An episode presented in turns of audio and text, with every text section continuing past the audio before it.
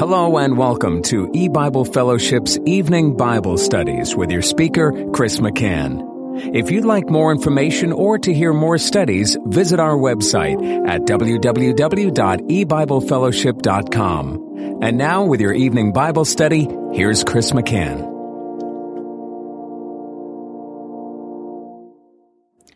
Good evening and welcome to E-Bible Fellowship's Bible study in the book of Genesis.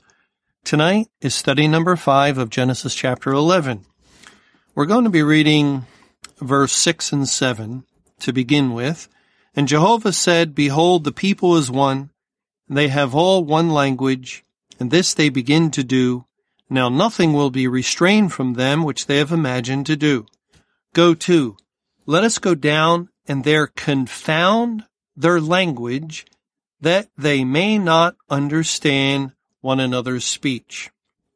Well, I'd like to take a look at this from a different perspective in uh, our study tonight, and and that is from the vantage point of looking at how God speaks of language in the Bible concerning the biblical language and and how not being able to understand it, it is really a form of judgment. For instance, when we go to Matthew 13 and beginning in verse 10, it says, And the disciples came and said unto him, Why speakest thou unto them in parables? He answered and said unto them, Because it is given unto you to know the mysteries of the kingdom of heaven, but to them it is not given. Jesus is answering the disciples' question, why do you speak in parables? Which is really a great question that if only the churches would have asked that, they may have um, been able to understand the Bible much better than than they were they were able to throughout the entire church age because the reason Christ speaks in parables is to teach um, the the reader of the Bible. He's the Word, and and he's teaching the reader of the Bible how to understand the Word of God, the Bible, and, and it's from Genesis all the way through Revelation that this is the way God wrote the Bible. He spoke in parables. He hid truth. And the point that Christ is saying in Matthew 13 is it's given to you. That is the, the apostles who really are representing those people that God saves. It's given to the saved people of God to know the mysteries of the kingdom of heaven, but to them, it's not given. And in other words, Jesus is telling them to you the ability to understand, to decipher, to know what is being said in the Bible. Basically, he's telling them it's given to you to understand the language of God found in the scriptures. To them, it's not given, meaning they will not understand the language of God found in the scriptures. If we thought of this as um, an earthly language, it's as though God uh, speaks English. Let's just use that example. And, and the Bible is written in English and it's given to the, the saved people of God to understand English. But to all the other people of the world, they speak whatever language, it's not English. They, they speak every other language but English. And to them, when they come to the Bible, they cannot understand it because it's in English. And yet the Holy Spirit that God gives his people is basically a translator that translates the Word of God into a language that they understand and they're able to decipher. They're able to see spiritual truth. Of course, um, that might confuse some people more than help them. The language of the Bible it, even though it's originally written in Greek and Hebrew and some Aramaic, the language of the Bible really is spiritual. That would be the language of the kingdom of heaven, the language of the uh, heavenly city of New Jerusalem, the language of God. God is spirit. He speaks spiritual. We live in whatever country we live in. We speak that country's language. God lives in the spiritual kingdom of heaven. He speaks spiritual. The Bible is written by God. It's the word of God. And, and that's why Romans said the law is spiritual. It's why 1 Corinthians chapter 2 says, and, and sometimes I, I might misquote this and, and I know others do too. It says in 1 Corinthians 2 in verse 13, which things also we speak, not in the words which man's wisdom teacheth, but which the Holy Ghost teacheth, comparing spiritual things with spiritual. And sometimes I say scripture with scripture, and that's synonymous.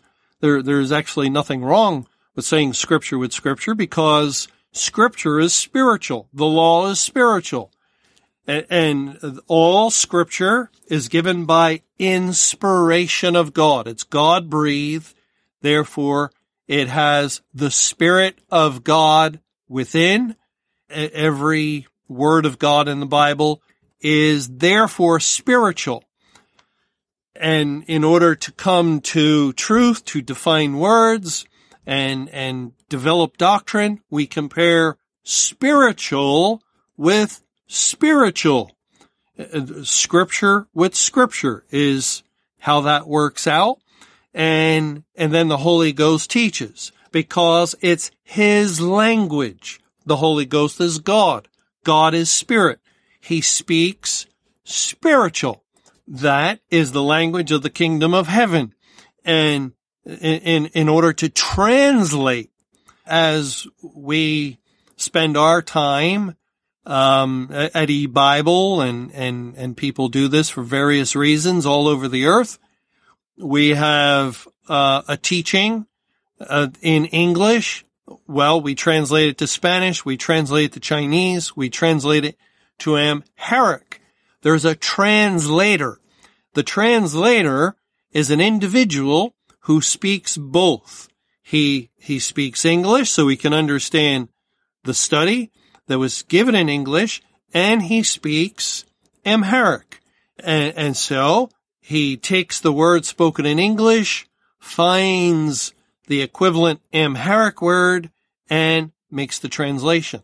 The Holy Spirit is our translator. He takes words that, that had to be written in a human language and, and the Bible, even in the original Hebrew and Greek and Aramaic, those were human languages, languages um, that people of the earth understand, and uh, and, uh, those languages were translated into English and Spanish and Chinese and Russian and everything else, and and so as we read our English Bible, we're reading an English translation, English language, Spanish language, and we're also as we read 1 Corinthians 2 or Matthew 13 or wherever we're reading, when, when we just read the context, yes, the word is spiritual, but it needs to be translated to us. There needs to be provided spiritual definition to the words so that we can understand not what it means to us in our language, but what it means to God in His language. His language is spiritual. And, and that's why we translate using the method of translation God has given us to translate really uh, something that is in earthly language, natural language, and, and the Bible's written in that language. And then we, we compare it spiritual with spiritual, scripture with scripture, and the Holy Ghost begins to translate. The Holy Ghost begins to define words and terms. And then we begin to have a, a, sort of a coded message revealed to us.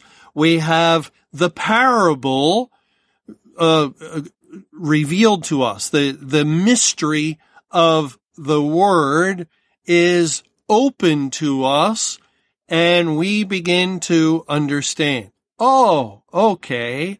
That's what rain means in the Bible. Rain identifies with doctrine in the Word of God, and clouds identify with God commandments, and the sun, S-U-N in the sky, is a type and figure of Christ and of God himself, and the moon is a representation of the law, and, and you, you just go on and on with words that have earthly, they're written in an earthly understandable language, Hebrew, Greek, or translated into our English. There, there's an earthly level to what they mean, to, to how they can be understood in the world. Yet, when we search out the word sun, uh, we find in Psalm 84, the Lord God is a sun, S-U-N, and shield.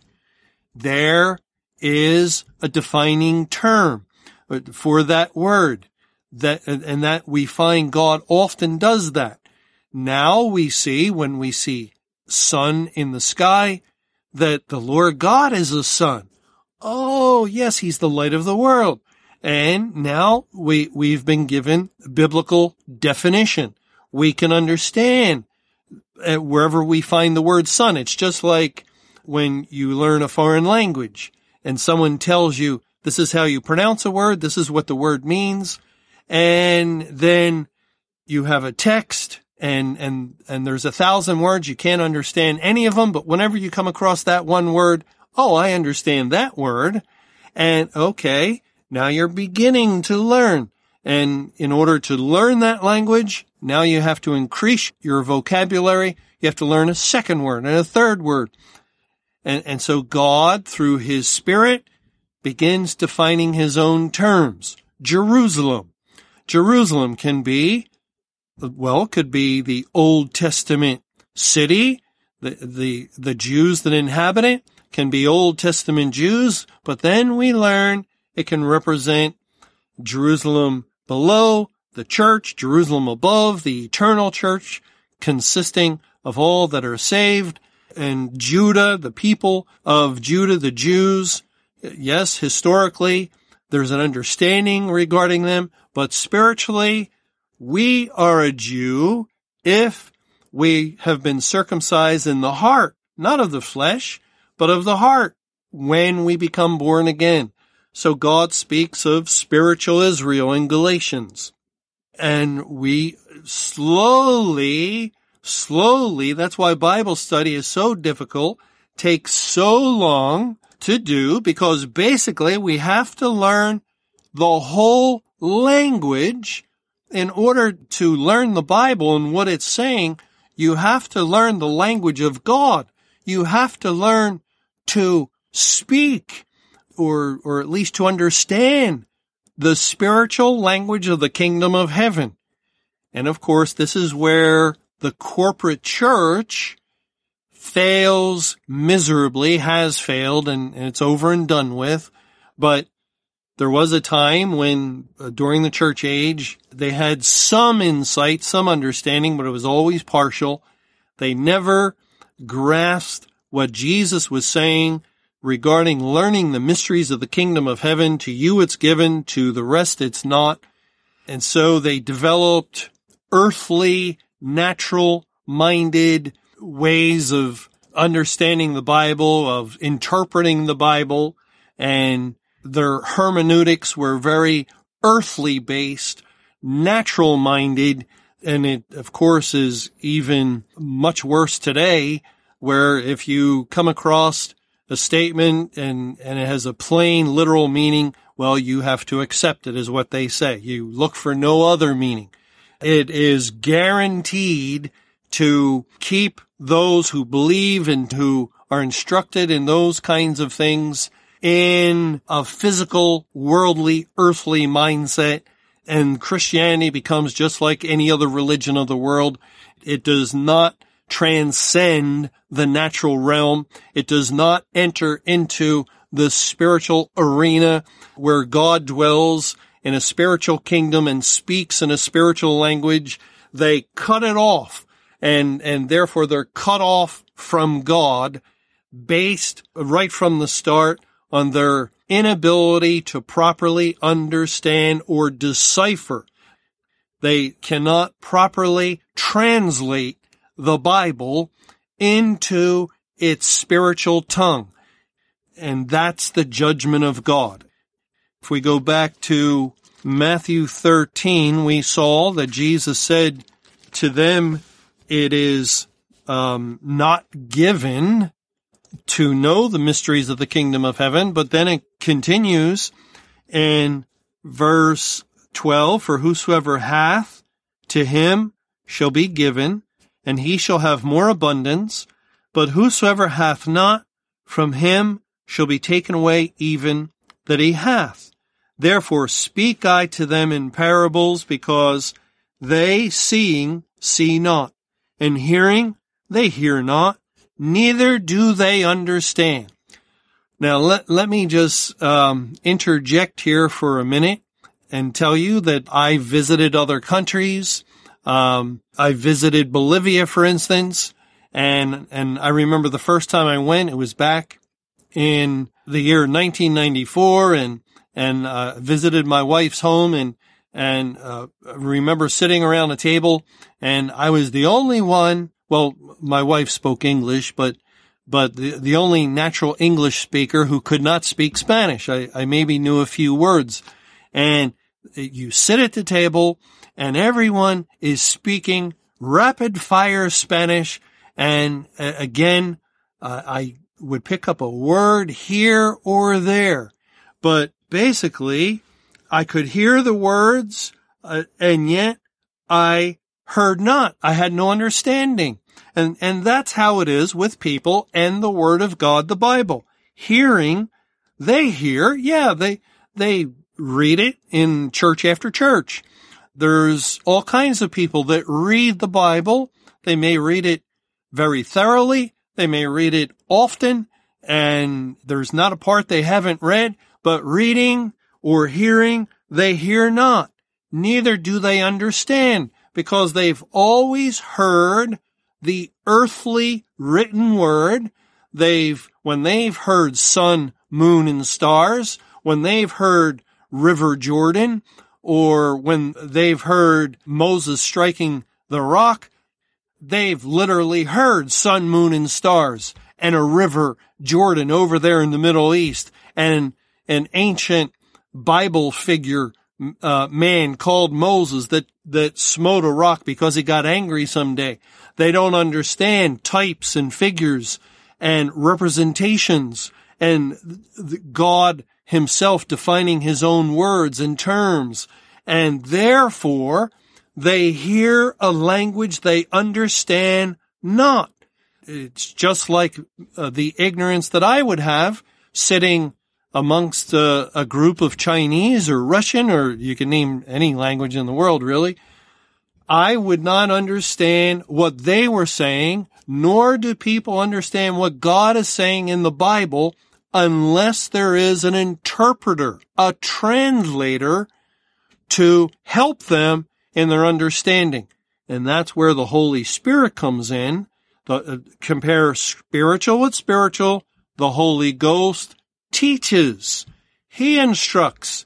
He's our guide into truth. He's the one that shows us the language of the kingdom of God.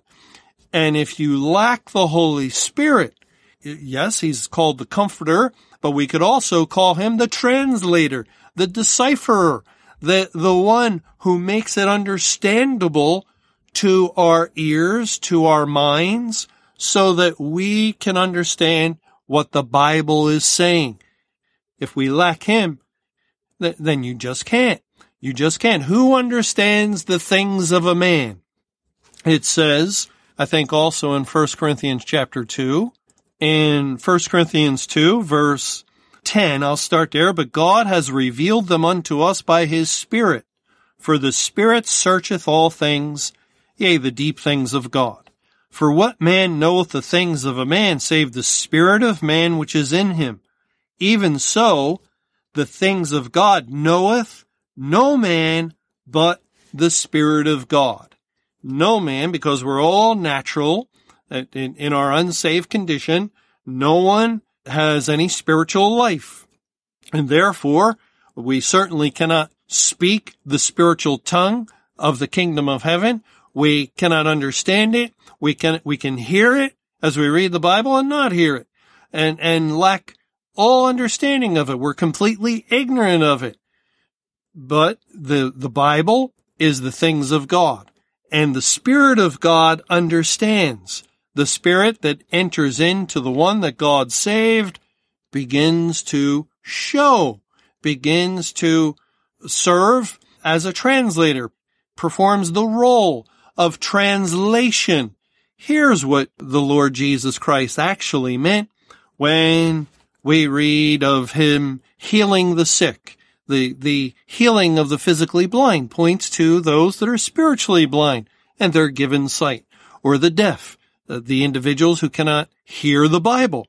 When Christ healed the physically deaf, he was demonstrating what God does when he grants spiritual ears uh, Uh, in salvation. And, and again and again with so much, with everything in the Bible, the Holy Spirit begins to show us. He's that guide. Remember that the Gospel of John says will guide us into all truth. And truth, you cannot have truth or understand truth unless you found it in the spiritual realm. Thanks for joining us for E-Bible Fellowship's Evening Bible Studies. You can hear these studies Monday through Friday over Paltalk, Skype, E-Bible Fellowship's webcast audio, or over your phone. For more information or to hear other studies, visit www.ebiblefellowship.com. Until our next study, may the Lord's perfect will be done.